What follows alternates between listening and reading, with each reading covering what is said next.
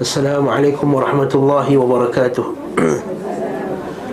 إن الحمد لله نحمده ونستعينه ونستهديه ونستغفره ونعوذ بالله من شرور أنفسنا ومن سيئات أعمالنا. من يهده الله فلا مضل له ومن يضلل فلا هادي له. وأشهد أن لا إله إلا الله وحده لا شريك له. وأشهد أن محمدا عبده ورسوله. أما بعد فإن أصدق الحديث كتاب الله وخير الهدي هدي محمد صلى الله عليه وسلم وشر الأمور محدثاتها وكل محدثة بدعة وكل بدعة ضلالة وكل ضلالة في النار Segala puji bagi Allah Azza wa Jalla Kenapa kita berkumpul pada hari ini, pada pagi ini Untuk kita meneruskan bacaan kitab Zadul Ma'ad Fi Hadi Khairul Ibad Dengan sunnah Nabi dan sirah Nabi Sallallahu Alaihi Wasallam dan pada kuliah terakhir kita kita bincangkan berkenaan dengan sikap Nabi sallallahu alaihi wasallam kepada orang yang beriman. Dan kita akan masuk fasal yang baru pula iaitu berkenaan dengan peperangan Nabi sallallahu alaihi wasallam maghazi.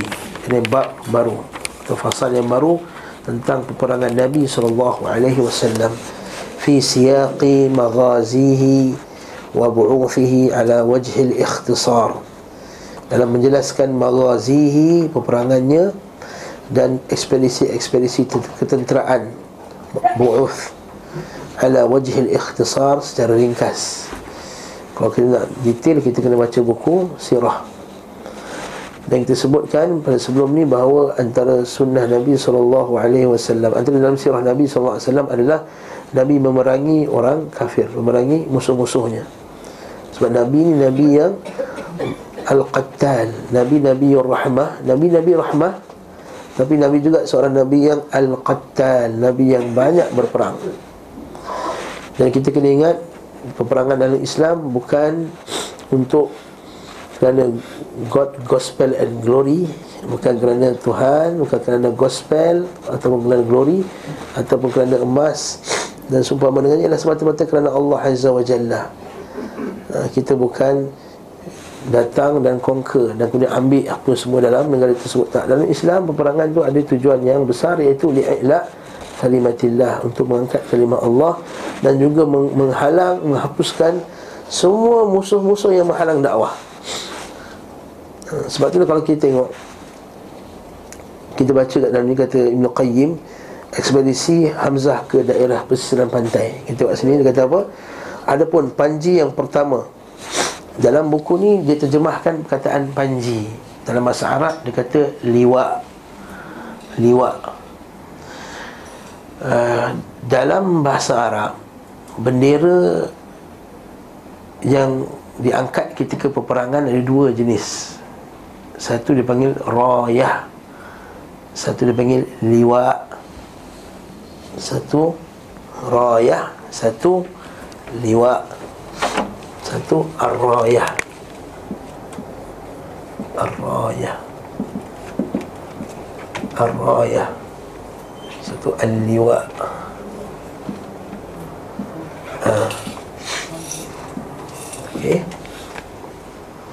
Ada beza lah Rayah. Rayah macam dalam hadis Ali ya, Pasal perang-perang khaybar. Nabi kata La'utiyanna hadhihi ar-rayah Li rajulin yuhibbuhu Allah wa rasul uh, yuhibbuhu Allah uh, uh, yuhibbuhu Allah dia Allah Taala mencintai dia. wa yuhibbu Allah wa rasulah yuhibbuhu Allah wa rasuluh wa yuhibbu Allah wa rasulah soal lelaki Allah Taala cinta dia. Dan dalam kes perang Khaybar tu Nabi kata aku akan memberi rayah ini kepada seorang lelaki yang Allah Taala dan Rasulnya cinta dia dan dia mencintai Allah dan Rasulnya Yang diberi kepada siapa? Ali radhiyallahu an.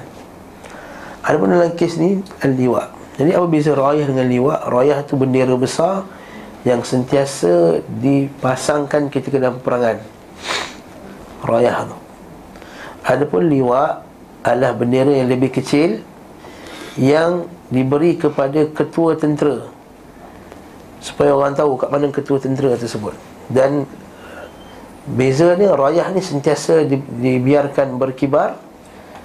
Ada pun liwak Dia boleh lipat. Dia lipat Dia boleh lipat. Dan lebih kecil Dia lipat. Bila nak pakai baru dia buka. Ar-Rayah dalam perangan Setiasa ditegakkan. Lepas tu dalam kes dalam peperangan Yarmuk kan Seorang sahabat tu dapat dia, Tangan dia potong Dia panggil sebelah Dia biar Itu maksudnya pengarayah. Dia tak nak bagi jatuh Bendera yang besar tu Sebab dia lambang tentera tu masih lagi Apa dia Masih lagi bertahan. Dan bila rayah tu jatuh Nampak Dia dah lemah. Sebab tu kita kata Barakallahu fikum dalam kes perang Yarmuk tu dia tahan rayah tu. Dah kena potong. Ja'far Al-Tayyar kena dan dua orang lagi sahabat kena. Maka mereka pun mempertahankan bendera tersebut ha. dalam kes ni bendera ni warna putih ha. jadi, jadi bukanlah ha, sunnah bendera putih ni mengalah ni agaknya baru-baru ni juga agaknya ha. Ha. ha. betul tak? Sunnah angkat bendera putih menunjukkan kalah ni mungkin baru-baru ni je baru. Wallahu a'lam bissawab. Jadi kalau kita tengok dalam benda ni yang berlaku ni pada awal pada tahun yang awal lagi bulan Ramadan awal bulan ketujuh lagi setelah hijrah tahun pertama lagi dah. Nabi hantar apa? Panji tersebut warna putih dan dibawa oleh Abu Mirthad Qannas bin Husain Al-Ghanawi. Al-Ghanawi. Naam.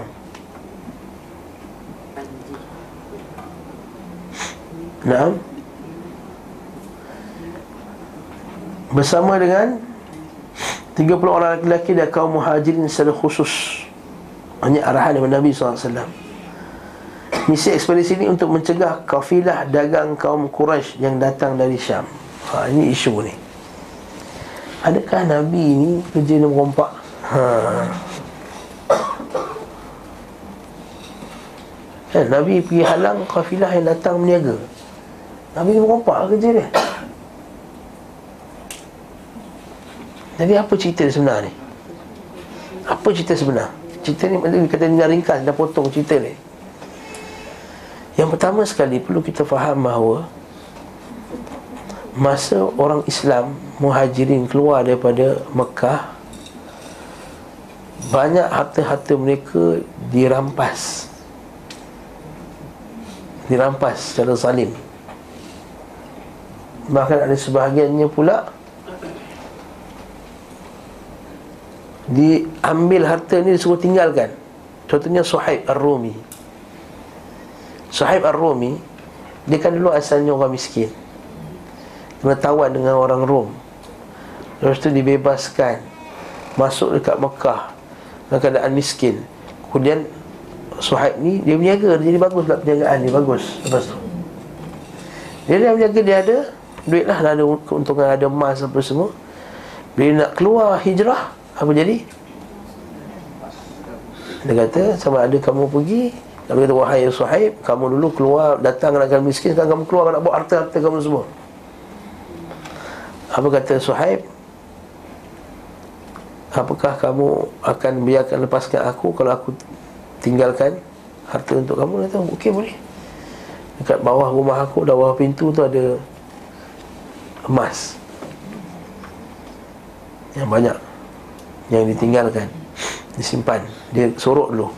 So pada tahun nanti boleh masuk balik ke Mekah dapat balik. Tapi sebabkan dia nak lepaskan diri dia untuk pergi berhijrah lalu dia bagi tahu orang musyrikin tadi untuk ambil emas tadi. Nah Peter tu dia sampai ke Madinah dia bawa kisah tersebut jumpa Nabi SAW Dia kata Rabihal baik Rabihal baik Untunglah perniagaan tersebut Untunglah perniagaan tersebut. Perniagaan apa ni? Perniagaan apa tu? Apa perniagaan, apa perniagaan yang dia buat?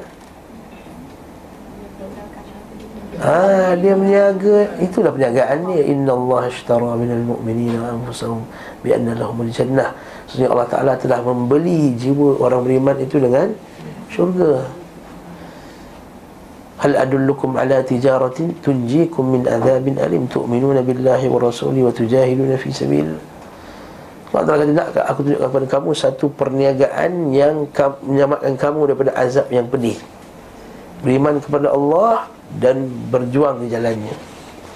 Itulah perniagaan. Itulah perniagaan yang hakiki. Dan perniagaan ni takkan rugi. Kalau orang kata ada tak perniagaan tak rugi dalam dunia ni? Ada. Perniagaan apa? Bukan perniagaan agama ya. Salah guna. Perniagaan agama ni banyak orang buat. Iaitu Bekerja untuk agama Kita keluarkan duit. Kita semua keluarkan modal. Tak datang sentak ni Keluar modal eh. Duit minyak, duit tol, duit parking. Parking pula naik 80 sen sejam. Kalau 5 jam dah 4 ringgit sehari. Kalau tiap-tiap hari kena klaim lagi Kalau terlupa terlambat kena klaim pula. Naam. Barakallahu fiqh Maka ini adalah apa dia?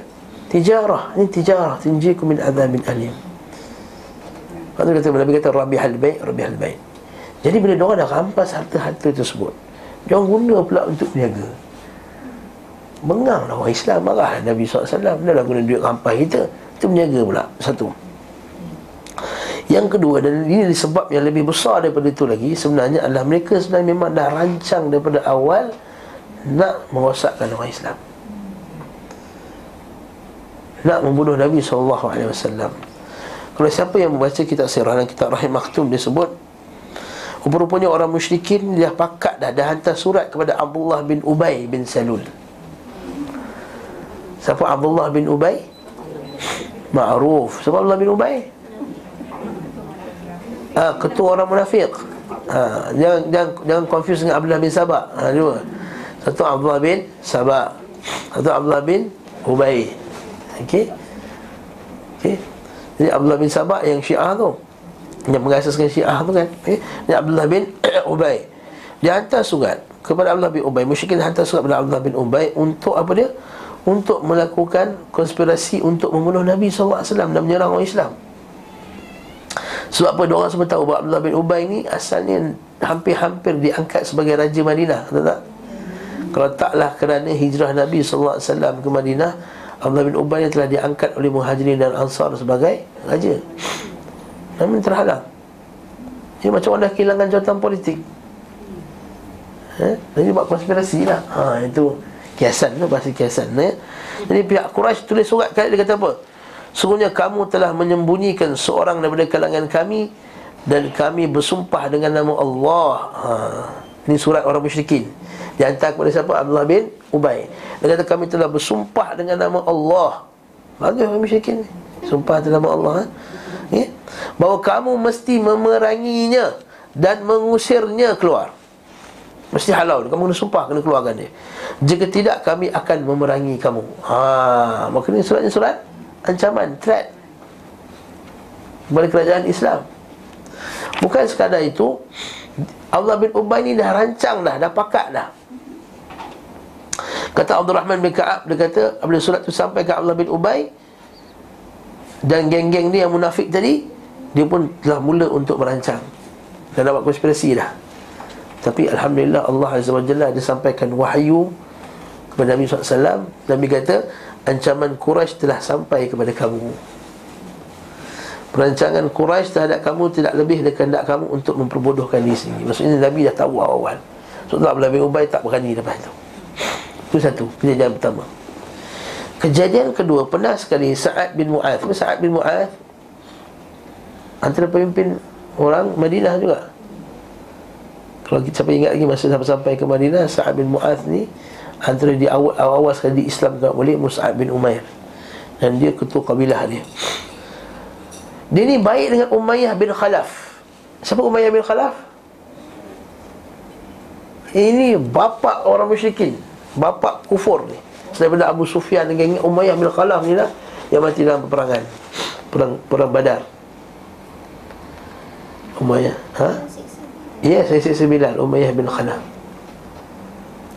Allah Bilal diberi penghormatan untuk membunuh dia dalam perang tersebut dalam badar tersebut Umayyah bin Umayyah bin Khalaf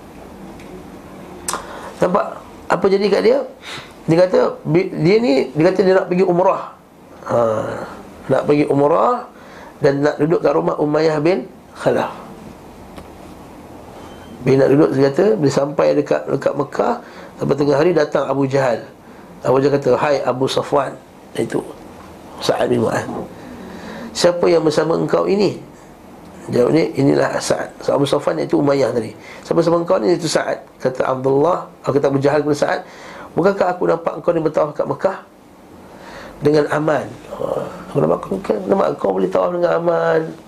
Padahal kamu melindungi pemilut-pemilut kami. Pemilut agama kami. Dan kamu mendakwah hendak menolong dan membantu mereka. Demi Allah. Ha, demi Allah pula sumpah sekali lagi Abu lah ni. Okay.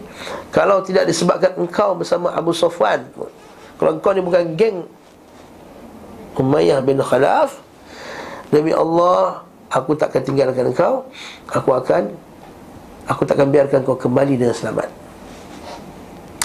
Lepas tu dia kata Demi Allah Kata saat Demi Allah kalau engkau halang aku Aku akan halang kau dengan lebih dahsyat Bila kau keluar berniaga nanti. Ha, Bila kau keluar Berniaga. Dalam perjalanan nak pergi Syam Kena lalu jalan-jalan Madinah dulu. Dan kejadian yang ketiga memang orang Quraisy hantar utusan kepada orang Islam dan dia kata jangan kamu merasa selamat kerana terlepas daripada kami menuju ke Yathrib. Maksudnya jangan kau rasa selamatlah orang Madinah. Terlepas pergi berhijrah ke Madinah, ke Madinah. Kamu pasti kami pasti akan datang dan hapuskan kamu semua. Ada threat tak? Ha, ada threat. Okey? Begitu juga. Bahkan bukan itu saja. Bahkan dah ada konspirasi Untuk nak bunuh Nabi Sampai Nabi terpaksa ambil Terpaksa sahabat-sahabat cadangan kat Nabi Supaya Nabi ambil Jaga Ambil pengawal ya? Dan Nabi sampai kat Madinah Baginda pernah sekali Kejap-kejap tidur Kejap-kejap bangun Kejap-kejap tidur Kejap-kejap bangun Risau Lalu kata siapakah yang akan mengawalku Lalu kata siapakah yang akan mengawalku Kata Aisyah dan keadaan tiba-tiba lelaki seorang lelaki bangkit mendatang kata Sa'ad bin Abi Waqas. Dia kata aku bimbangkan kesihatan keselamatan kamu ya Rasulullah. Maka dia pun datang jadi gad Nabi SAW Sa'ad bin Abi Waqas Sehinggalah sampai turunnya satu, turunnya satu ayat Wallahu ya'simuka minan nas. Allah Ta'ala akan halang kamu daripada kejahatan manusia wahai Muhammad. Sejak daripada itu Nabi SAW kata pulanglah. Kerana Allah Ta'ala dah jamin dia akan jaga Jaga aku. Jadi Nabi takkan dibunuh ketika tidur Jadi bila ada tiga kejadian yang besar tadi Maka itu yang Nabi SAW buat ekspedisi-ekspedisi macam ni. Jadi kita kena faham tu Memang orang sebenarnya dah ancam Nabi Muhammad SAW Dah ancam bandar Madinah. Ha, Jadi apa fiqh kita iaitu Mana-mana negara yang mengancam umat Islam itu Patut di Dihalang ancamannya Dihapuskan ancamannya. Ha, Sebab apa? Dia me, me, me, membahayakan jiwa Nabi SAW Jadi Apa yang, yang terjadi dalam dalam ekspedisi yang pertama ni Orang Quraisy Ekspedisi ini men, untuk mencegah kafilah. Mana kafilah? Rombongan dagangan eh? Bukan khalifah tu, kafilah. Uh, Kita selalu tertukar. Qafilah dengan Khalifah. Okay. Dagangan kaum Quraisy yang datang dari Syam Dalam kafilah itu ada Abu Jahal bin Hisham Bersama 300 orang laki-laki Besar tu. Ekspedisi tersebut sampai ke tepi pantai dari arah Al-Ais. Al-Ais. Bukan Al-Ish Al-Ais. Ain Yasad.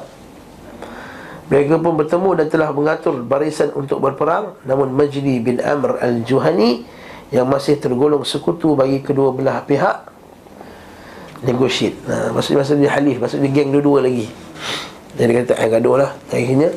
Tak perang. Yang kedua pula Ekspedisi Ubaid bin Al-Harith. Ekspedisi Ubaid bin Al-Harith bin Al-Muttalib Fi syariyati ila batni rabiq Satu tempat hanya batni rabiq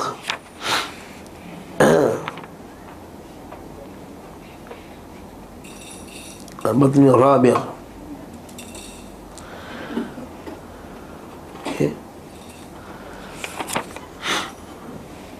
pada bulan Syawal Syawal ala ra'si samaniyata ashhur min al-hijrah lepas 8 bulan selepas hijrah.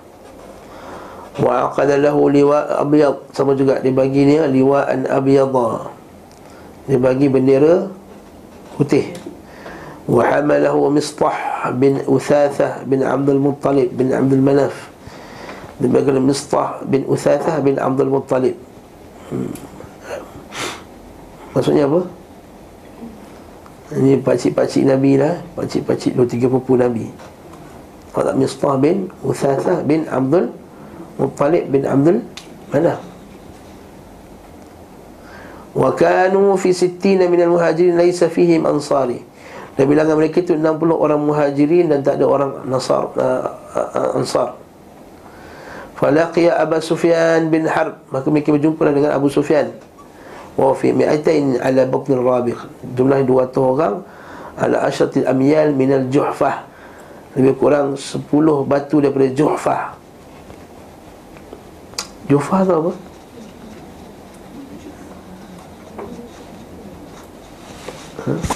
Mana tempat kan Wa kana bainahum ram Jufah ni tempat miqat. Orang daripada Mesir. Jufah Orang daripada Mesir Miqat dia Jufah Orang daripada Iraq Datu Iraq Okay Wa kana bainahum ram Antara mereka tu ada Ar-Ramyu. Ada apa? Pemanah Walam yasullu sayf Walam yastafu al-qital Wa innama kanat munawashah Maka tak berlaku perangan Okey Tak jadi perangan Hanya sempat unus pedang Ada satu dua anak panah terlepas Tapi tak jadi perang Walam yastafu al-qital Wa innama kanat munawashah Wa kanat sa'ab bin waqas fihim Wa awalu man rami saham fi sabilillah Maka sa'ab bin waqas lah orang pertama yang menembakkan panah kepada Allah Azza wa Jalla. Kemudian kedua kelompok itu pun kembali ke bis masing-masing fariqan ala hamiyatihim wa qala ibnu ishaq kata ibnu ishaq wa kana al qam ikrimah bin abi jahl wa qadima siratu ubaidah bin sariyah hamzah kelompok kafir dapat ikrimah bin abi jahl ikrimah bin abi jahl akhirnya masuk Islam lepas tu. Okey seterusnya pula ekspedisi saat ke Batan Rabiq ha, ke Batan Rabiq nama tempat. Setelah itu beliau wasallam mengirim Sa'ad bin Abi Waqqas ke Kharrar. Nama tempat tu apa dia? Kharrar di bulan Zulqaidah awal bulan ke-9 setelah hijrah. 7, 8, 9 11 sekali kan misi tu? Beliau SAW membuatkan untuknya panji berwarna putih dan dibawa oleh Al-Miqdad bin Amr. Kota mereka daripada 20 orang penunggang unta kuda dengan misi mencegah kafilah dagang Quraisy.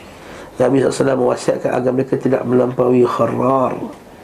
Lalu mereka berangkat sambil berjalan kaki dan mengambil siasat bersembunyi di siang hari Lalu berjalan di, jalan di malam hari Pada hari kelima mereka sampai di tempat tujuan Namun kafilah tersebut dah lewat satu hari sebelumnya Dah lewat tu bukan terlewat eh?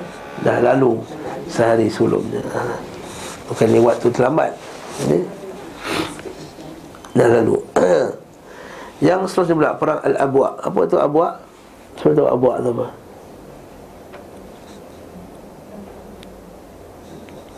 Hmm. Siapa tahu sirah Abwa tu apa dia?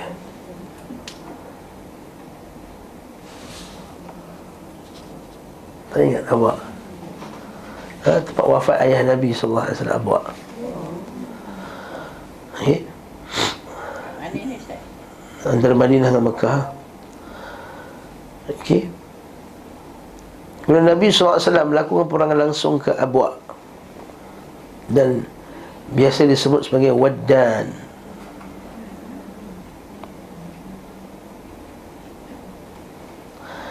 Inilah perang pertama yang diikuti langsung oleh Nabi SAW Maksudnya ini perang pertama yang Nabi ikut. Maka ada setengah riwayat Nabi ada ikut beberapa perangan Dan setengah riwayat kata Nabi ikut 18 Dan setengah riwayat kata Nabi ikut 16 Dan diikuti langsung oleh Nabi SAW Peristiwa ini terjadi pada bulan Safar Awal bulan kedua belas Setelah hijrah Membawa panji beliau dalam perang itu adalah Hamzah bin Abdul Muttalib. Panji tersebut juga berwarna putih. Beliau SAW menunjukkan Sa'ad bin Ubadah Untuk menjadi pemimpin sementara di Madinah. Sa'ad bin Ubadah untuk jadi ketua Madinah. Nabi SAW keluar membawa pasukan terdiri pada kaum muhajirin secara khusus dengan misi mencegah khalifah dagang kaum Quraisy. Akan tetapi beliau SAW tidak mendapatkan sasarannya.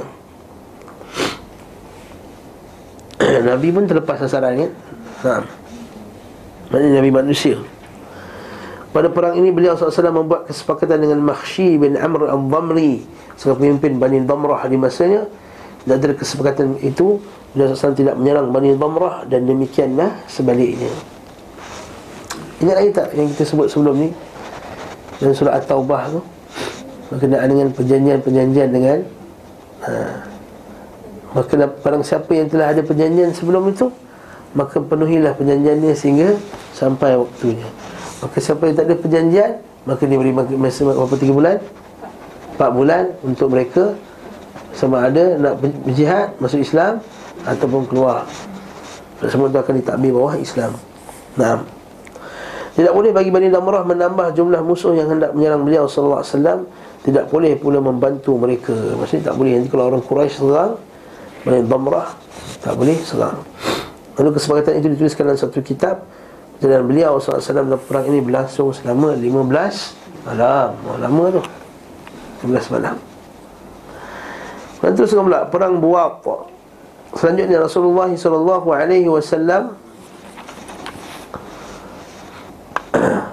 Gaza berperang dalam perang buat fi syahr Rabiul Awal bulan Rabiul Awal bertepatan dengan awal bulan ke-13 setelah hijrah maksud tahun yang kedua lah Pembawa panji beliau sallallahu alaihi wasallam saat itu adalah Sa'ad bin Abi Waqqas sekali lagi. Adapun warna panji tersebut adalah warna putih. Kali Nabi SAW terus suruh Mu'az pula jadi pemimpin di Madinah. Beliau SAW merangkat membawa pasukan berkekuatan 200 orang sahabat untuk mencegah kafilah dagang Quraisy. Inilah ramai sikit. Nanti ada kemuncak Nanti kemuncak dia perang badar Satu, satu, satu, satu, satu Nabi Akhir kemuncak dia perang badar Oleh sahabatnya untuk mencegah kafilah kaum Quraisy Dalam kafilah itu terdapat Umayyah bin Khalaf al-Jumahi Bersama dengan satu orang laki-laki Quraisy Dan 2,500 ekor unta Nabi SAW sampai ke buat Iaitu dua gunung Faran Dua gunung Faran. Siapa tahu gunung Faran ni apa dia? Far'an. Gunung Far'an. Apa tu? Far'an. Gunung Far'an. Saya masuk kelas Asri Kelas perbandingan agama. Ingat lagi tak Dia cerita pasal Kristian Dalam kitab Kristian kata akan keluarnya Nabi kan? Dia akan keluar daripada Faran. Di Madinah lah. Dia Paran Dia Paran. Paran tu kat mana? Paran tu kat Madinah lah.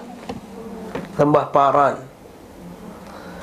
Nah, ini nama Arabnya Fa'aran Far'an. Ha, Okey. Aslu ma wahid min jibal Juhaina Mimma yali tariq Syam Itu dahulu gunung itu masuk pegunungan Juhaina Dan berada dekat jalur menuju ke Syam. Jarak buat dengan Madinah sekitar 4 barit, 4 burut. 4 burut ni 82 km lah. Arba'an burut. Ha? ha? Sama dengan jarak Masa saya kata berapa kilometer ni? 82 km Jarak musafir 4 burut Jadi hadis Nabi SAW Bila musafir empat burut Nabi akan jamak salat. Nabi akan kasarkan salat. Arba' burut. Satu burut ada empat farsakh. Jadi ada 16 farsakh. Jadi satu farsakh berapa kilometer. 82 bagi 16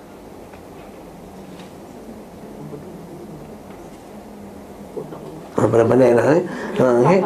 Mayadri asyab wa, wa, baina buat al-Madinah Nahu arba'at burud Falam yalqi kaidan faraja. Maka tapi tak jumpa juga dengan musuh. Lalu Nabi pun pulang. Kemudian Nabi pula uh, berangkat ke Kurs Al-Fihr. Kurs Al-Fihri. Nabi SAW keluar dari awal bulan ke-13 Setelah hijrah dalam rangka mengajar Kurs bin Jabir Al-Fihri Pembawa panji beliau SAW dalam perang ini adalah Ali bin Abi Talib. Panji tersebut juga berwarna putih. Beliau SAW menunjukkan Zaid bin Harithah sebagai pemimpin Sementara di Madinah. Dalam kurs menyerang haiwan ternak di Madinah Dan membawa pergi. Dia pergi ambil, dia pergi serang Dia ambil haiwan ternak tu lari. Hal tersebut digembalakan oleh Dan digembalakan dalam kawasan larangan Rasulullah SAW mengejarnya hingga sampai ke lembah Safawan Dari sisi badan akan tapi kurs berhasil lulus sama tanpa sempat dikejar Nabi pun SAW kembali ke Madinah. Ini kisah lain. Yang ada kisah berkenaan dengan Yang minum susu kencing tu. Yang minum kencing unta tu. Okay. Ada lagi kisah sama juga Iaitu Bila ada orang sebagai Ada orang uh, Dua orang datang untuk Minta ubat Sakit. Dan jumpa Nabi SAW Nabi suruh dia minum kencing. Unta Lepas dia minum kencing unta dia sihat. Lepas tu dia pergi rompak pula Unta tersebut. Ha, Tak guna punya ni. Urainin. Bagi Urainin Kisah Urainin. Laki sebab daripada Urain, Urainin. Nabi SAW Hukum bunuh orang Dan dia bunuh Dia bunuh orang tersebut Dan dia rompak pula. Dan dia mereka tu dihukum bunuh. Mereka tu dihukum bunuh. Kerana apa? Kerana Rompak dan bunuh. Rompak dan bunuh. Kes dia macam ni juga Tapi ini kisah lain. Ini kisah dia orang curi je. Ini tak ada kisah minum kencing Unta tu. Dan kisah itu dalil bahawa kencing unta Tidak najis Yang dipegang oleh? Boleh buat ubat. Ha, Boleh buat ubat. Sahih? Ha.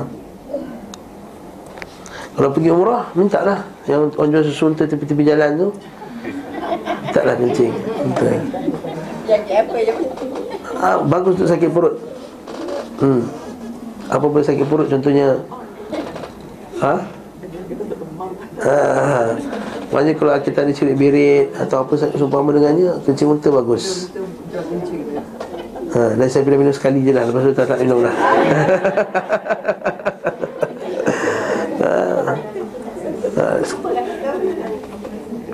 Rasa kencing lah ha?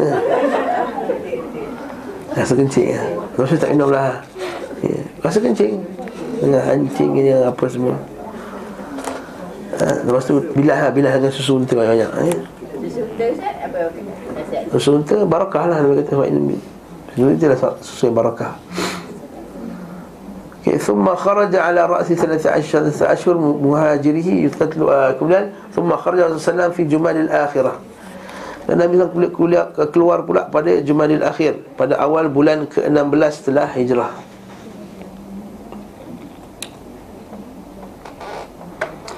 Pembawa panji beliau SAW kali ini Al-Hamzah bin Abdul Muttalib Yang berwarna putih. Beliau menunjukkan Abu Salamah bin Abdul Asad Al-Makhzumi Untuk menjadi pemimpin sementara di Madinah. Nabi SAW berangkat bawa pasukan berkekuatan 150 orang. Sebab so, mengatakan jumlah 200 orang. Namun Nabi tidak paksa seorang pun untuk keluar bersamanya. Mereka berangkat bawa serta 30 ekor unta yang dinaki bergantian. Misi ekspedisi ini mencegah khalifah dagang kaum Quraisy yang bergerak menuju ke Syam Beliau SAW sempat mendapat berita keberkatan kafilah tersebut dari Mekah Yang membawa harta benda milik kaum Quraisy Akhirnya sampai ke tempat Dhul Usyairah Dia kata Usyairah Dia kata Usyairah yang berada di pinggiran Yambuk. Ha, Yambuk ni tepi laut lah. Buka map Saudi nampak Yambuk. Jaraknya dengan Madinah sekitar 9 bari Jauh akan tapi Nabi SAW mendapati kafilah yang dimaksud sudah lewat beberapa hari sebelumnya. Dah lalu dah. Kafilah ini yang hendak dicegah oleh beliau SAW kembali dari Syam. Ini pula yang dijanjikan oleh Allah Azza wa Jalla kepadanya Atau peperangan yang dimiliki kekuatan. Lalu Allah SWT menepati janji untuknya. Apa ni? Okay. Dalam perang ini beliau SAW mengadakan perdamaian dengan Bani Mudlaj Dari Bani Damrah Abdul Mu'min bin Khalaf Al-Hafiz berkata dalam peperangan ini Rasulullah SAW beri kunyah dan panggilan Abu Turab kepada Ali bin Abi Talib. Pengajaran ini itu Kita boleh buat perjanjian damai dengan orang kafir. Itu yang kita buat sekarang dengan Thailand Dengan Filipin Dengan Singapura Dan janji damai ni valid tak? Valid. Allah kata kenapa lah kamu janji damai dengan kafir lah sekian dan sekian? Apatah lagi keadaan kita sekarang tengah Lemah lah. Kita, kita, Malaysia kuat ke lemah? Lemah. Tak sekuat mana tentera kita. Okay Nanti kita boleh buat perjanjian damai dengan mereka. Kemudian masa dalam Ada yang mengatakan bahawa Masa kes inilah Kejadian inilah Abu Talib Ali bin Abi Talib digelar sebagai Abu Turab. Abu Turab maksudnya apa? Turab maksudnya tanah akan tapi keadaan sebenarnya tidak seperti yang beliau katakan. Kerana Nabi SAW memberikan kunyah Abu Turab Setelah Ali kepada Ali Setelah pernikahannya dengan Fatimah. Sementara Ali radhiyallahu anhu menikahi Fatimah setelah perang pada Jadi kisah ni tak betul lah. Jadi kisah diberi gelaran Abu Turab masa dalam peperangan ni Kisah yang tak sahih Kisah yang sahih Nabi bagi gelaran Abu Turab Lepas kahwin dengan Fatimah. Tahu kan kisah dia kan? Okay. Iaitu apa kisah dia? Dalam kisah tersebut ketika Rasulullah menemui Fatimah Beliau ditanya di manakah putera pamanmu? Maksudnya mana, di mana anak pakcik kau? Abu Talib lah pakcik dia. Kan? Abu Talib lah pakcik. Fatimah menjawab Ia keluar dalam keadaan marah okay, Adalah tak perhati tu. Maka Rasulullah SAW pun datang ke masjid Dan mendapatinya sedang berbaring Dan badannya dilumuri tanah. Dia nanti tidur atas tanah. Dia baring tidur Dia golek sini Dia golek sini Dia golek sini masa tidur tu. Pada tanah lah badan dia. Rasul Nabi kata Qum ya Abu Turab. Duduklah wahai Abu Turab Duduklah wahai Abu Turab. Masa dapat gelaran Abu Abu Turab. Okay. Ada yang katanya Dia berselisih dengan Fatimah ha, kan? Jadi untuk menghilangkan Rasa marah dia ha? Jadi dia duduk Dia pergi kat masjid Dan dia baring kat situ Dan dia bawa kalau marah Jangan bertembung Duduk jauh-jauh Okay okay? Supaya tak bertambah lagi terbakar lagi okay? Nak orang lelaki keluar bila dia tarik Tak pergi masjid Nampak? Pergi masjid sebahyang Salat Bukannya Pergi makha Pergi kedai kopi Betul tu ulama ni uh, Nama dia Al-Islam Buli Dia kata Dalam satu kitab dia ialah Bahaya kedai kopi bahaya kedai kopi dan kesan-kesannya kepada umat Islam. Oh, dia buat tu tu. Pada kata budaya masyarakat Arab iaitu orang lelaki suka melepak kedai kopi. Sehingga menyebabkan hubungan keluarga tak bagus, tak baik, tak sepatutnya mengabaikan tanggungjawab yang sebenar. Tak, dia kata pergi masjid. Fasa terusnya ekspedisi Nakhlah dan Nabi SAW mengiring Abdullah bin Jahsh al-Asadi ke Nakhlah di bulan Rejab Bertepatan dengan awal bulan ke-17 setelah hijrah Ekspedisi ini jumlah kekuatannya 12 orang laki-laki dari kaum muhajirin. Setiap dua orang daripada mereka bergantian menunggangi seekor unta. Dan Nabi SAW bila sampai ke Madinah awal-awal Madinah tak kaya sangat sebenarnya. Sehinggalah bila perang khaybar barulah orang Madinah ni Kaya sikit.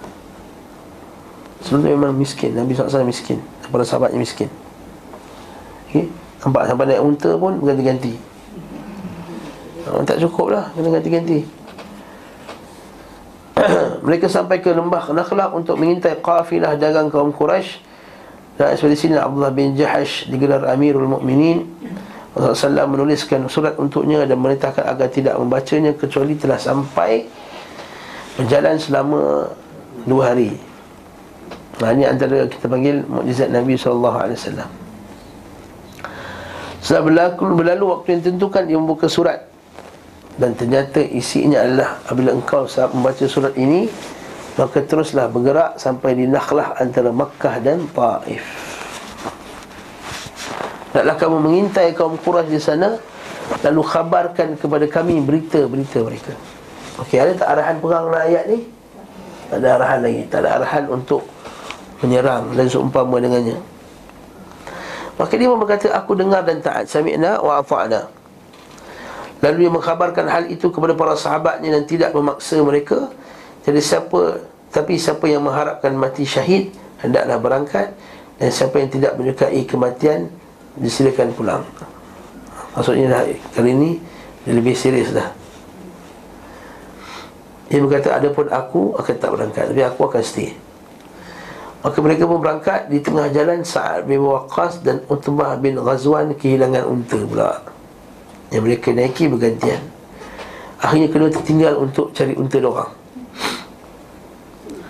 Sementara Abdullah bin Jahash semakin jauh meninggalkan keduanya Sehingga sampai di Nakhlah Bertepatan dengan lalunya kafilah dagang kaum Quraisy ini yang sambil kafilah ni ada apa? Ada bawa anggur kering, zabib, hidam dan juga barang-barang perniagaan. Okey. Dalam kafilah ini terdapat Amr bin Al-Hadrami, Uthman bin Naufal dan Al-Hakam bin Kaisan, Maula Bani Al-Mughirah. Kaum muslimin bermusyawarah dan berkata, ha ini jadi nak jadi isu ni kita berada di akhir bulan Rejab yang termasuk bulan haram.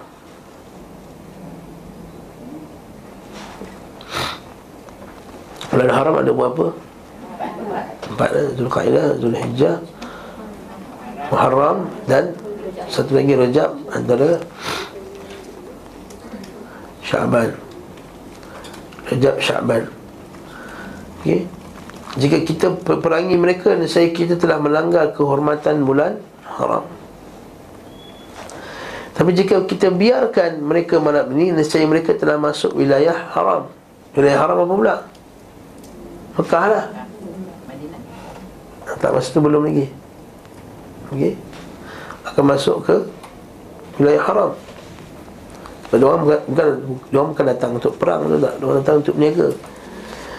Belum mereka mereka sepakat untuk menghadangnya. Ha, ini jadi isu. Dia tak patuh cakap Nabi SAW Nabi kata jangan Sudah Nabi kata dapat khabar Bagi tahu Nabi SAW Kan Salah seorang mereka melemparkan panah tepat mengenai Amr bin Al-Hadrami dan berhasil membunuhnya. Mereka juga berhasil menahan Uthman dan Al-Hakam. Ada pun Naufal berjaya melepaskan diri. Ha, jadi isu ni. Okey. Kemudian apa jadi? Al-Khumus pertama, korban pertama dalam tawanan perang Islam yang pertama Setelah itu mereka datang bawa bawaan kafilah tersebut beserta dua tawanan Mereka telah menyisihkan Al-Khumus Al-Khumus ni apa dia? Siapa ingat? Siapa ingat Al-Khumus ni apa? Ha. Ha, humus ni apa? Bukan humus eh? Kalau humus itu ialah yang cicah roti tu Humus Kalau kita Arab ada humus Hums Ya satu per lima Khams Humus Satu per lima Harta lapasan pegang Diberikan kepada Nabi SAW Untuk Baitul Mal Dan sumpah mendengarnya Dan kita bincang sebelum kan Ada harta Sofi Tahu Sofi? Sofi ni apa, apa yang Nabi ambil dulu Untuk dihadiahkan pada sebulan dan fulan oh, Safi. Kemudian ada khumus Ada khumus ni lah yang Sebab untuk Allah, untuk Rasulnya Untuk orang miskin Untuk orang-orang uh, Zul Qurba wal Yatama Itu orang yang Yang telah ditetapkan oleh Nabi SAW Ada pun bakinya tu ada bagi pada pejuang. Jadi kat sini Inilah khumus yang pertama dalam Islam. Korban pertama dalam Islam Amru al-Hadrami Dan dua tawanan Pertama dalam Islam itu Uthman dan juga Al-Hakam tu tadi. Uthman dan kedua anak Abdullah bin Mughirah tadi. Akan tetapi Rasulullah SAW mengingkari perbuatan mereka. Nabi marah. Dan kaum Quraisy mengecam keras keras. Mereka mengira telah mendapat kesepakatan dan untuk menyudutkan kaum muslimin. Maka mereka berkata Muhammad telah menghalalkan bulan haram. Ha, jadi modal kepada orang musyrikin untuk ejek orang Islam. Kata apa lah orang Islam ni Kata kononnya sembah Allah Taat perintah Allah Mentauhidkan Allah Tapi bulan haram dia langgar ha, Jadi modal untuk orang Musyrikin. Faham tak isu dia? Ha, Kecaman ini telah seberat bagi kaum muslimin Sehingga Allah Azza wa Jalla menurunkan firmannya Yas'alunaka anis syahril haram. Kita fih mereka bertanya tentang Kepadamu tentang bulan berperang pada bulan haram Yas'alunaka ani syahril haram kita fi. Orang musyrikin tanya Wahai Muhammad Ini apa hal ni bulan haram ni? Kamu perang dalamnya. Lalu Allah SWT suruh Nabi jawab Kul kitalun fihi kabir Katakanlah wahai Muhammad Qitalun fihi kabir. Ya betul. Perang padanya adalah dosa besar. Tak syak lagi. Kalau qitalun fihi kabir. Tetapi Wasaddun an sabilillah. Ha. Tapi kamu menghalang Manusia dari jalan Allah. Wa kufrum bih dan kafir dengan Allah Azza wa Jalla wal masjidil haram wa ikhraju ahlihi akbar inda Allah dan kamu halau orang daripada masjidil haram itu akbar inda Allah lebih besar di sisi Allah Azza wa Jalla ha. Orang tengok dosa ni tapi tak tengok dosa yang lebih besar. Yang ni memang perangai orang musyrikin. Bahkan perangainya ahli-ahli bid'ah. Dia tak tahu mana yang lebih besar lagi Lebih kufur. Macam syiah Dia tanya kepada Ibnu Umar Apa hukum darah nyamuk? Najis ke tak najis? Ibnu Umar kata Sibuk tanya darah nyamuk Apa? Aku dah tumpahkan darah Hussein Pergi sibuk tanya darah nyamuk. Mana kamu dah bunuh Hussein Sibuk tanya darah nyamuk. Itu juga Khawarij. Bila berjalan orang dalam misi orang nak bunuh orang Islam Sibuk tanya masa makan buah tu Sehingga buah ni halal ke tak halal ni boleh makan ke tak? Eh bengong ke Halal ke tak halal ni? Ni kau milik kita ni haram ni. Tapi nak pergi bunuh orang Islam Okey. Ha, Siapa tak sebagian orang? Dia tak faham. Mana lagi besar dosanya. Dia kata tengok kata uh, itu penceramah eh? dia ni sufi dia kata saya ni tak ada janggut saya dia kata ada orang marah saya tak ada janggut tetapi dia sendiri tak pakai serban hmm. sedangkan hadis-hadis serban ada 70 hadis menceritakan kelebihan serban la ilaha illallah la hawla wala quwwata illa billahi al-aliyyil Sedangkan hadis-hadis kelebihan serban. Semuanya hadis da'if belaka. Kalau tuan-tuan dengar, kalau tuan-tuan dengar hadis Saya pakai serban, pahala ni sekian. Solat dengan serban, 70 kali ganda. Solat pakai serban, macam-macam ni Solat pakai serban, malaikat turun Solat pakai serban. Itu hadis da'if-da'if belaka. Adapun hadis berkenaan dengan janggut Sahih-sahih belaka. Syekh dia kata apa? Kamu nak kamu nak salahkan aku kerana empat hadis. Empat hadis ada janggut empat hadis dia. Serban ada tujuh puluh hadis. La ilaha illallah. Dengan tujuh puluh hadis hadis dhaif yang empat hadis kalau kamu kata empat lah. Ini banyak lagi ada empat. Semua sahih, sahih belakang Sahih Bukhari, sahih Muslim. Haa, nampak tak? Nanti kita kata mengaji lah tempat ahli sunnah. Mengaji lah tempat ahli sunnah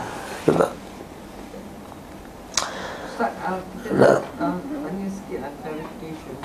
Pasal ni surah uh, Al-Quran 117 ni kan? Uh. dia kata okey berperang pada bulan haram tu dosa dosa besar yes. Tetapi uh, you are making a bigger scene by menghalau orang. Ya yeah, betul. Okey does it exonerate uh, jadi maknanya adakah dosa yang pertama yang berperang di bulan haram tu boleh terhapus dengan tak Lepas tu kita lagi kita akan baca. Nabi SAW suruh bayar diat ni. Ha? Asal kesalahan bunuh Pada bulan haram. Maksudnya tetap dosa juga. Tapi orang putih kata Why you making big fuss of this? Ha. Big fuss. Sibuk sangat kecoh-kecoh. Sedangkan korang lagi teruk. Perang, perang pada bulan haram kamu kata buruk. Kamu syirik kepada Allah Ta'ala Kamu halau orang daripada Mekah selalu zalim. Dan bunuh pula orang Mekah. Dalam tanah haram. Lupa ke kamu kepada Ammar bin Yasir? Lupa kamu pada Sumayyah? Ya, Kamu bukan sekadar bunuh Bukan sekadar bunuh dia. Seksa dia pula. Di Mekah. Apa hal? Tiba-tiba bila berlaku ni Tiba oh kecoh lah apa hal. Ha, Ini sama macam apa kan Ahli bid'ah. Ahli bid'ah sama sekarang macam tu. Bila bila kecil kecoh. Ha? Kecoh lah Ustaz ni fulan ni kata uh, Tak payah Tahlil. Oh kisah tahlil? Kau main kecoh kau. Kau sebab kubur tak ada kecoh. Syirik Lepas tu kata ayat ni wa ikhraj ahli akbar min al akbaru inda Allah wal fitnatu akbaru min al qatli Berbuat fitnah itu lebih besar daripada membunuh Apa maksud fitnah dalam ayat ni? Apa maksud fitnah dalam ayat ni? Syirik Ha, orang Melayu selalu baca ayat ni buat fitnah al fitnah tu akbaru min al qatl. Ha. Dan fitnah fitnah tu lebih baik lebih, lebih besar pada membunuh. Ha. Itu fitnah itu lain. Itu qaul zur tu buhtan. Nabi kata kalau kamu cakapkan benda yang dia tak dia tak buat, benda dusta, kamu tuduhnya faqad bahattah. Faqad bahattah. Maka kamu telah membuat buhtan ke atas dia. Waktu tuduh orang buat something Itu bukan fitnah dalam bahasa Arab. Itu panggil buhtan. Subhanaka hadha buhtanun azim kan? Buhtan. Ada ribah. Ada buhtan Ada fitnah. Ha, Ribah cakap benda yang betul Orang tak suka. Kan Kalau buhtan Cakap benda yang tak betul yang itulah yang Melayu panggil Fitnah tu. Fitnah sebenarnya adalah Okey fitnah sebenarnya luas. Ya kita, kita tengok bawah ni. Ha, Fitnah tu dalam, dalam Islam Maksudnya sangat luas. Nah. Lalu kata Fal fitnah tu akbaru minal qatl ولا yazaluna yuqatilunakum hatta yaruddukum an dinikum in istata'u. dan mereka itu sentiasa akan memerangi kamu sehinggalah kamu kembali kepada agama kamu sekiranya mereka mampu. Tak ada dalam dalam dalam ni tak ada dipendekkan. Wa may yartadid minkum an dini fayamut wa huwa kafirun fa ulaika habitat a'maluhum. Barang siapa yang murtad daripada agamanya kemudian mati dalam keadaan kafir maka terhapuslah amalannya di dunia dan di akhirat. Wa ulaika ashabun nar hum fiha khalidun. Dan mereka itu penduduk neraka dan mereka kekal di dalamnya. Kata al-imam Ibn Qayyim dia kata Allah Taala berfirman perkara yang kamu ingkari atas mereka ini meskipun termasuk sesuatu yang besar Namun apa yang kamu lakukan berupa kufur kepada Allah. Menghalangi manusia dari jalannya dan dari rumahnya. Serta fitnah yang kamu buat terhadap mereka lebih besar Daripada peperangan yang mereka lakukan di bulan haram. Sama juga macam politician hari ini. Politician kafir Yang bukan Islam. Dia datang, dia ceramah politik dia dia baca ayat Inna Allah ya'murukum an tu'addul amanati ila ahliha. Oh pandai dia baca ayat.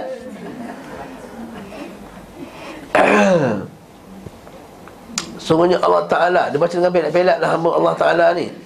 Allah Ta'ala perintahkan kamu Untuk menunaikan amanahnya Kepada ahlinya. Wah, Maksudnya kita kena Takbir dengan baik sekali Dengan dengan telus Dan apalah tak ada kroni lah Apa semua benda ni Tapi dia yang yang baca jadi itu syirik. Jadi kita baca kat dia Al-fitnatu akbaru minar rishwah. Kita kat dia juga. Ya kafir. Al-fitnatu Al-syirku akbaru minal Rishwah. Syirik itu lebih besar daripada rasuah Wahai Saudara ku, ke saudara ku Wahai kafir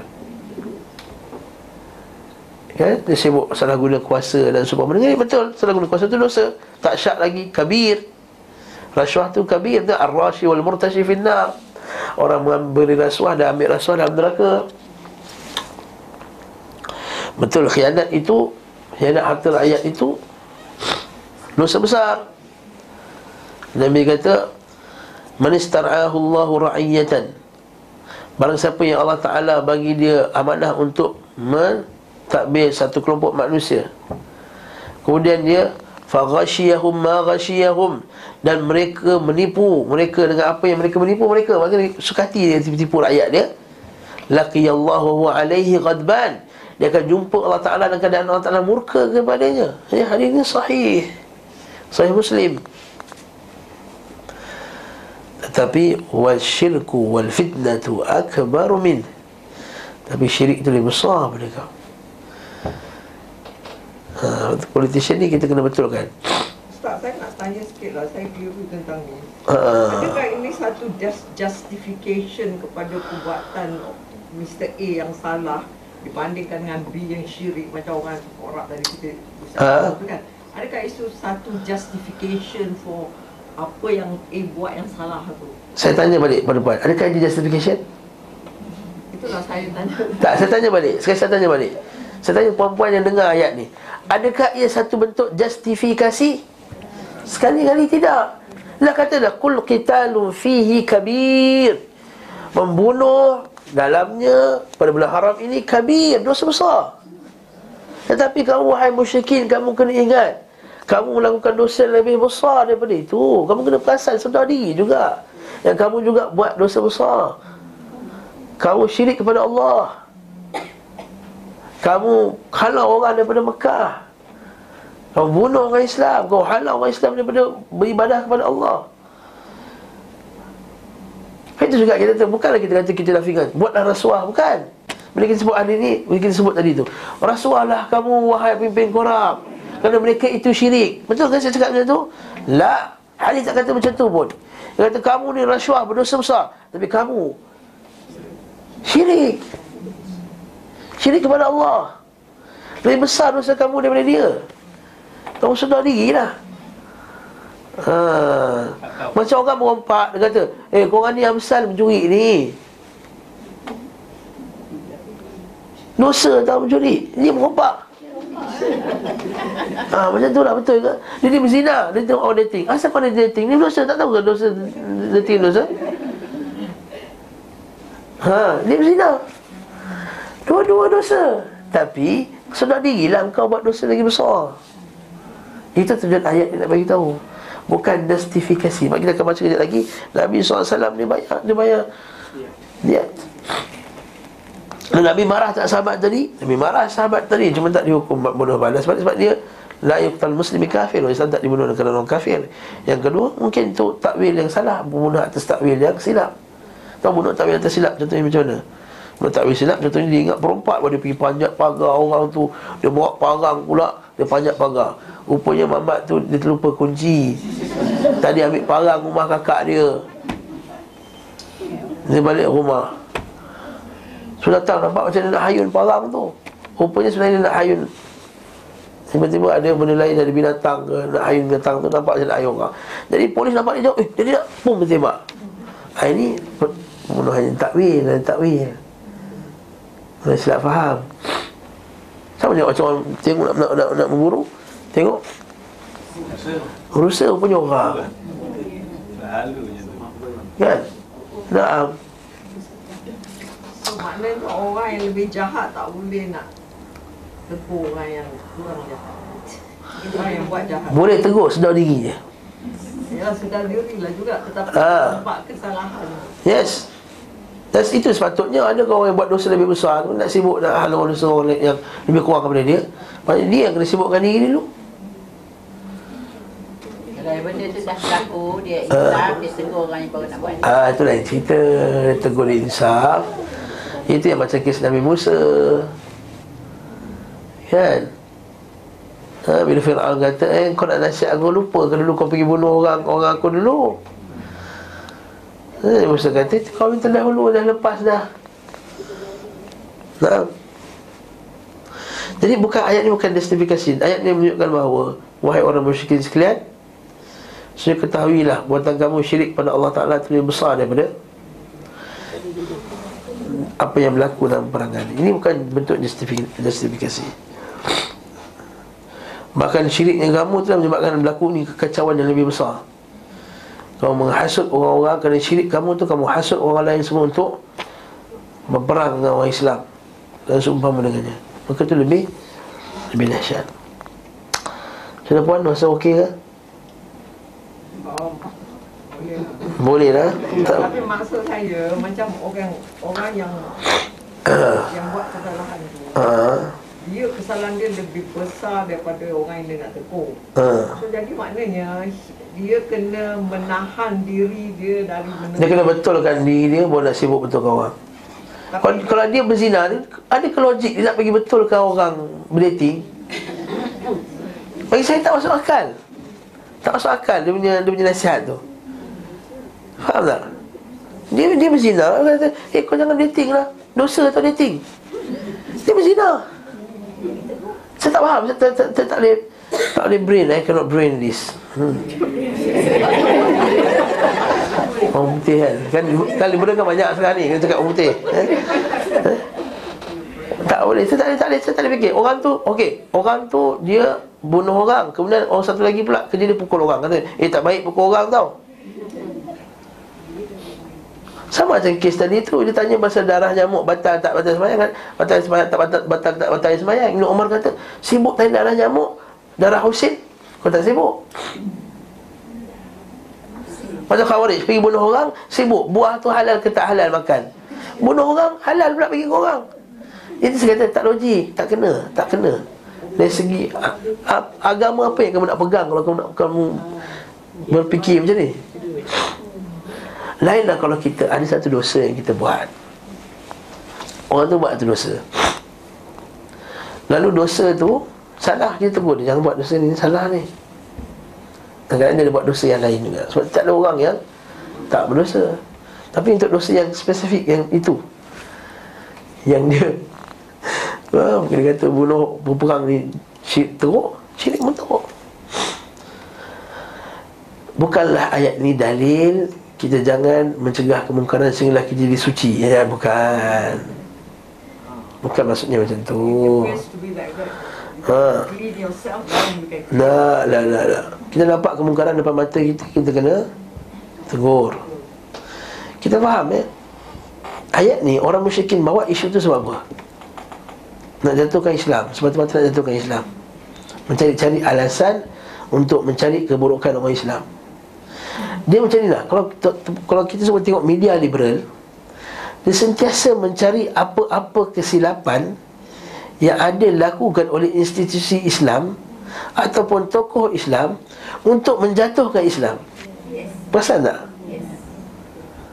Lepas tu diorang sentiasa cari kes- kes- kesalahan tamu haji Mencari kesalahan Yayasan Pembangunan Ekonomi Islam Malaysia Mencari kenyataan-kenyataan mufti yang macam Macam silap-silap sikit, pelik-pelik sikit Dia akan gunakan. Ini maksud saya. Nampak? Dia gunakan ini semua untuk menjatuhkan Islam. Beza dengan orang di Islam Dia nak Islam, dia suka Islam Kemudian nampak orang buat silap Dia tegur. Kadang-kadang dia pun ada lagi dosa-dosa yang dia buat Beza dengan Mamat tadi tu Mamat liberal tadi tu. Tak pasalnya Dia tengok Malaysia Kini lah Malaysian Today lah Malaysian Insider lah. Setiap hari Ada je cerita-cerita mepek-mepek ni. Ada je kenyataan-kenyataan mufti yang silap sikit je Hop, dia akan guna. Dia akan besarkan Nampak macam ridiculous sikit je Dia akan Pelekeh-pelekehkan. Dan mana-mana perbuatan orang Islam pula Yang menyokong dia punya perangai Dia akan besar-besar Dia akan sokong habis-habisan. Macam ni lah perangai orang musyrikin. Musuh Islam dah banyak dari dulu Sekarang hujah dia sama. Dia bawa isu yang sama. Oh nampak Islam pun pergi bunuh Orang Islam juga macam ni sekian-sekian. Tak macam kes Bila ada berlakunya Kes sodomi. Seorang ustaz dekat Johor tu. Oh kecoh gila. Pada padri dah sodomi orang Budak-budak pun juta orang lah Dia dah ribu orang dah sodomi lah Tak ada pula kecoh. Maksudnya nak gunakan Tujuan dia untuk apa? Untuk buruk-buruk Islam. Jadi jugalah tujuan dia untuk memburuk-burukkan orang Islam Menjatuhkan maruah Nabi Menjatuhkan maruah Islam Dengan kata nampak Orang Islam pun tak patuh perintah Allah Dengan dengan Melanggar larangan-larangan bulan haram. Tapi Alhamdulillah Allah Ta'ala segi jawab. Tak apa. Yang jawapan bukan jawapan daripada Nabi Jawapan daripada Allah. Allah Ta'ala yang bagi jawapan bahawa perbuatan kamu syirik lebih besar daripada bunuh Allah Ta'ala segi declare Ini dalil bahawa do- dosa-dosa juga ada darajat Dosa-dosa ada darajat Dosa-dosa tak sama levelnya. Ada dosa akbar, ada dosa asgar Ada dosa besar, ada dosa kecil. Dan dosa besar ada akbar kabair Ada dosa besar lebih besar. Bagaimana hadis Nabi SAW Pada sahabatnya Ya Rasulullah bukan dosa yang paling besar. Antara dosa yang besar. Iaitu syirku billah. Yang kedua Anta ja'alillahi nidda Antuzani Antuzani halata jarik Itu kau berzina dengan Isteri jiran kamu. Ha, Yang ketiga Kalau zur Wasyatu zur. Kata-kata Kata-kata palsu Dan Kesaksian palsu. Kata-kata dusta dan kesaksian palsu Hadis sahih. Hadis Muslim. Dan Jadi faham ya Maksud ayat ni Bukan maksudnya dia memberi justifikasi. Dan Conversely Ustaz, Hmm. orang yang apa tu pun untuk jawapan tadi itu ialah uh, orang yang orang Islam yang membuat salah melanggar tu tak boleh justify mengatakan alang kau orang kafir buat apa kau apa tu tak boleh juga betul itu. Kalau tak Lepas tu Nabi kata Nabi mengaku. Nabi mengaku Salah, Salah, salah. Nabi mengaku salah. Mak apa? Dia kata Antara kata Syekh Mubarak Rufuri. Kita bukankah orang Islam ting- tinggal di tanah haram Semasa harta mereka, harta mereka dirampas Dan Nabi juga pernah cuba dibunuh? Kan? Bila pula kesucian kehormatan tempat ini sudah dipulihkan? Nah, Maksudnya itulah Itu juga jawapan dia. Sejak bila pula Kamu ni nak menjaga kehormatan jaga kehormatan? Sedangkan kamu sendiri yang langgar Faham tak maksud ayat ni? Maksudnya kamu sendiri langgar perintah Allah Azza wa Jal. Kamu cuba bunuh Nabi SAW Kamu dah bunuh para sahabat radhiyallahu ta'ala anhum pada bulan yang haram Dan di Mekah. Sebab orang musyrikin Dia pandai dari nasiah Haa Itu nasiah Orang musyrikin ni Dia ada bagi kuasa kepada ketua orang tu Untuk membuat an-nasiah Innaman nasi'u ziyadatun fil kufr Tahu nasiah? Nasiah ni ialah Dia orang ni, orang musyrikin ni Dia Boleh Ubah bulan-bulan haram tu sesuka hati Dan dikodokkan pada bulan lain. Haa ha, Itu satu lagi isu. Changing the goalpost. Ha, dia change the goalpost lah. Dia kata bulan ni kita pergi perang ni Tapi bulan haram ni tak apa Kita tangguhkan bulan haram bulan ni ke bulan satu lagi Kita kodokkan bulan ni ha. Ini macam pakai orang Melayu suka kodok semayang lah Dia tak semayang kat waktu ni dia kodok Tak apalah tak semayang kita kodok lah Ya, ada sana qada. Ini nasi. Allah Taala Allah Taala kata dalam Quran dalam surah Maidah innaman nasi'u ziyadatun fil kufr. Semua perbuatan nasi ini bertambah-tambah lagi kekufuran mereka sebab menghalalkan yang haram mengharamkan yang halal. Yudallu bihi aman yuhillu bihi aman yuhillu aman. Jadi mereka menghalalkan satu tahun dan mengharamkan satu tahun. Liwati'u iddata ma harramallah. Fayuhillu ma harramallah. Maka mereka supaya supaya berkena terkena dengan jadual mereka. Ha, ni hati-hati kat ni. Tak nampak anak bulan Ramadan Nampak anak bulan Ramadan Kita tak nampak Sebab jadual kita nanti lagi ni ha. Ha, Kalender kuda kita tak kena ni ha. Yang nak kena ni adjust dengan kalender kuda ni Biarlah. Walaupun dah nampak anak bulan Kita tak nampak anak bulan. Ha, Itu contoh. Itu nasi juga lah tu. Dia halal dia tolak sana dia, diubah diubah sukati maka kita kata barakallahu fik. Ini adalah perbuatan yang buruk. Lepas dia kata apakah apa lagi dakwah-dakwah yang disebarkan oleh orang musyrikin? Itu dakwah yang berasas kepada sikap tidak malu dan menjijikkan. Maksudnya kata kamu cakap benda tersebut adakah adakah kena asas kamu nak hormat bulan haram? Tak. Asalnya kamu tak hormat bulan haram. Ha, itu poin juga. Asalnya kamu tak hormat pun bulan haram tu. Itu satu lagi. Nah. Okey. Tapi sekali lagi Ini bukan bentuk justifikasi Untuk kata Buatlah benda yang haram orang Islam Sebab orang kafir itu musyrik. Ha, Bukan macam tu Ambillah rasuah orang Islam Kerana orang kafir itu musyrik Bukan macam tu Bukanlah kita kata bila ahli politik tadi baca ayat tadi kita kata menafikan ayat tu pada orang Islam tak. Kita mengaku ada orang Islam yang salah guna kuasa. Tapi kita kena kena sebut juga kepada mereka kena ingatkan kepada mereka bahawa mereka itu musyrik. Nah, ini sama macam kes Allah banyak digression ni. Nah, sama macam kes bila ada sahabat Nabi dia kata warabbil Kaabah uh, kata disumpah dengan disumpah sumpah dengan Kaabah. Demi Kaabah. Demi Kaabah. Orang Yahudi tengok kata, "Eh, jumpa Nabi, ya Rasulullah. Umat kamu ni sumpah dengan Kaabah, sumpah dengan tak makhluk." Dia ha, "Syirik." Yang tegur Nabi SAW itu Yahudi Yang sedang mensyirikkan Allah Azza wa Jalla. Dia kata, dia kata, Wahai Muhammad Sallallahu Alaihi Wasallam Kata kamu ni, umat kamu ni Pengikut sahabat kamu ni bersumpah dengan Kaabah. Syirik ni. Tapi Nabi kata apa? Nabi kata betul lah. Nabi kata jangan lepas ni. Kalau nak sumpah Waram bil Kaabah. Dalam bab sumpah kita bertauhid ada bab ni. Maka tak boleh sumpah dengan Kaabah Dia sebut sumpah Waram bil Kaabah Demi Rob Kaabah Nabi terima Nah. Dalam keadaan banyak tak kritikan ke atas orang Kristian berkenaan dengan kesyirikan ni? Yahudi, syirik. Apa kafar alladhina qalu Inna Allah thalitha thalatha Wa qalat al-yahudu Uzairun ibn Allah Berkata orang Yahudi Uzair itu anak Allah Wa qalat nasran masih Allah Dengan kaluhum bi'afwahim Itu kata-kata mereka dengan mulut mereka. Yudahi'una qawla alladhina kafaru min qabl. Mereka ikut pakai orang kafir sebelum mereka Iaitu anak-anak apa semua. Qatalahumullah anna yu'fakun Sebab Allah telah perangi mereka. Ha? Sedangkan tidak diperintahkan Allah wiru illa an ya'budu ilahan wahida. Sedangkan mereka tak diperintahkan. Mereka untuk menyembah Tuhan yang satu.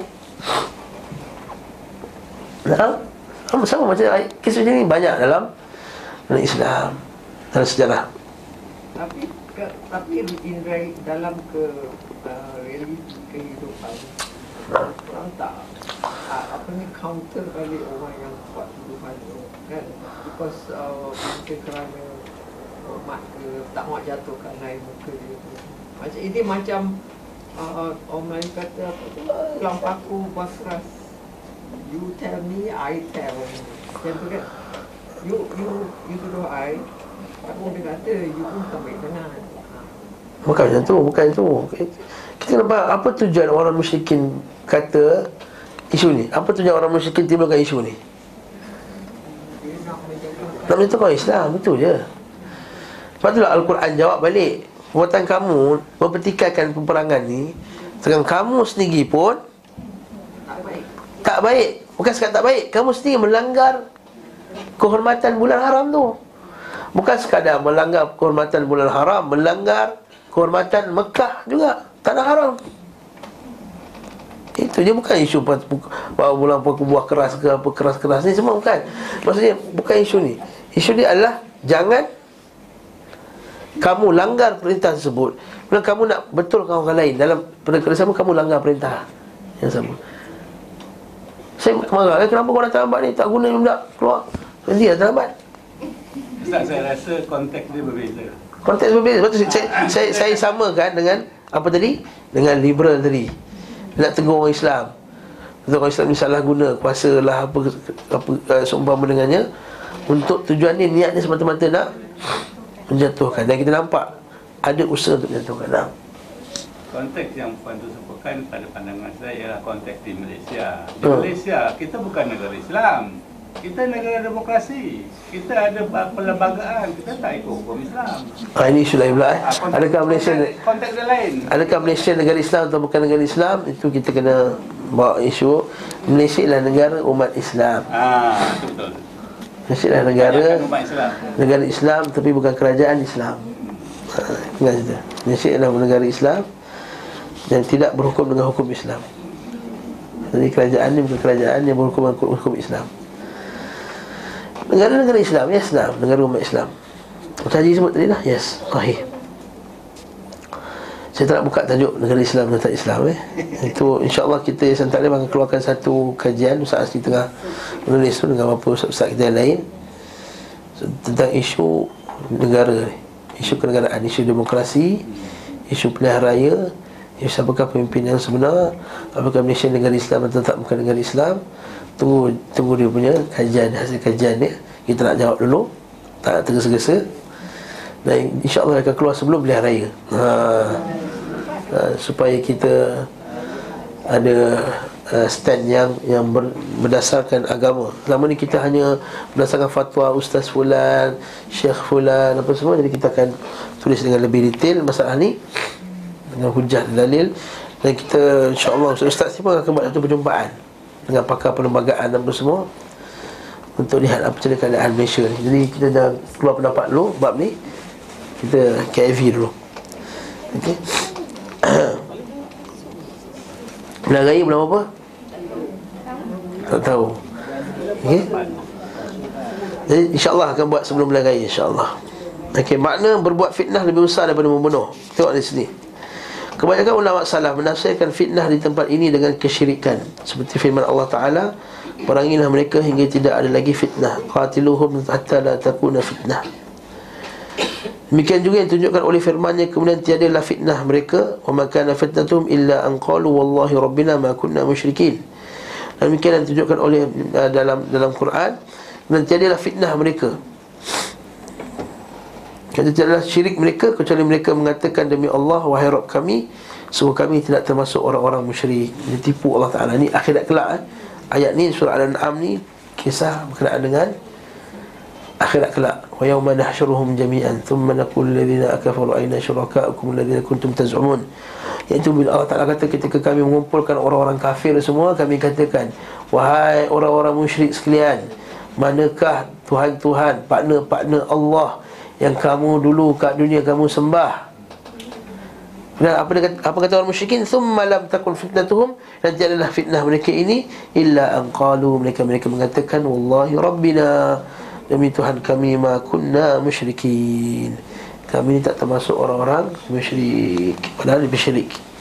Jadi tidak, tidak tidak ada akibat dari kesyirikan mereka Dan akhir dari urusan mereka Melainkan mereka berlepas diri Daripadanya serta mengingkarinya Hakikatnya ia adalah kesyirikan yang didakwahkan penganutnya Berperang kerananya dan menyiksa siapa saja yang tidak terfitnah olehnya oleh kerana itu dikatakan kepada mereka ketika sedang berada dalam siksa neraka dan saat terfitnah, rasakanlah fitnah kamu.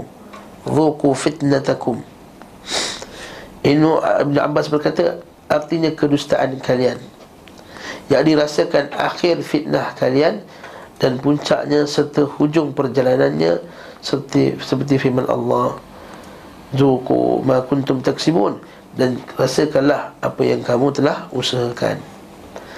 Sebagaimana mereka membuat fitnah terhadap hamba-hambanya di atas kesyirikan Mereka juga fitnah Diberi cubaan dengan api neraka Okey, kita kita susun balik maklumat kita Fitnah ni maksudnya apa?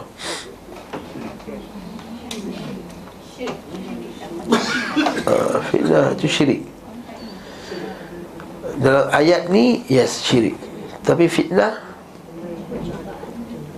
Lepas itu kalau kita kata Allahumma inni a'udzubika min fitnati min azab jahannam min azab al-qalb min fitnati al-mahya wal mamat. Kan kita kata, kan kita kata syiriknya orang hidup dan orang mati. Jadi fitnah juga maksudnya ialah ujian. Fitnah juga maksudnya ialah untuk menyaring. Untuk mengeluarkan yang bersih dari yang kotor. Sebab itulah bahasa Arab kata Fatantu zahab Maka aku telah menguji Emas itu Aku telah memfitnah emas itu Dengan aku membakarnya. Faham tak? Aku menguji emas untuk untuk mengasingkan emas yang asli daripada kotorannya. Itu maksud fitnah dari segi bahasa. Dari segi syarak, fitnah ni banyak maksud dia. Antara maksud fitnah adalah apa-apa sahaja yang menyebabkan seorang itu jauh daripada agama maka itu dinamakan fitnah nah apa saja perkara yang menyebabkan seorang itu terlalai daripada agamanya jauh daripada agamanya terkeluar daripada agamanya maka itu dinamakan fitnah.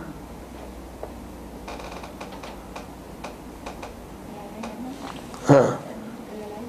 Fitnah. Jadi apa saja benda yang melalaikan kita Menjauhkan kita pada agama fitnah. Handphone fitnah Facebook itu fitnah TV itu fitnah.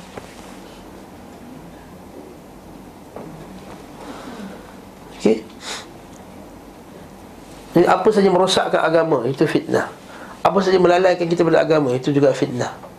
Apa saja menyebabkan berlaku kekacauan Itu juga fitnah. Lepas tu dalam kitab fitnah akhir zaman. Nabi fitnah akhir zaman itu kekacauan di akhir zaman. Fitnah.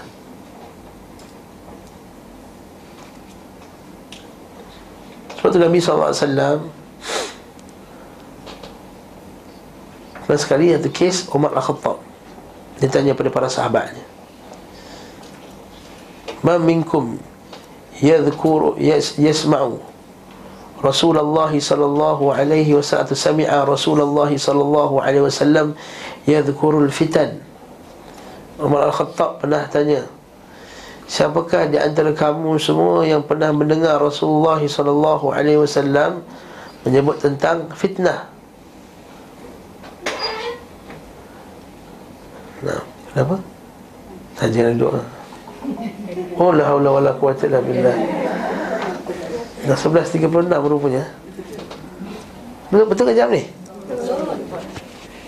Kita simpanlah fitnah ni Kuliah ke depan Tawaf eh, tawaf Allah mustahil 31 lah Tawaf, tawaf Allah musta'an Sallallahu ala Muhammad wa ala alihi wa sahbihi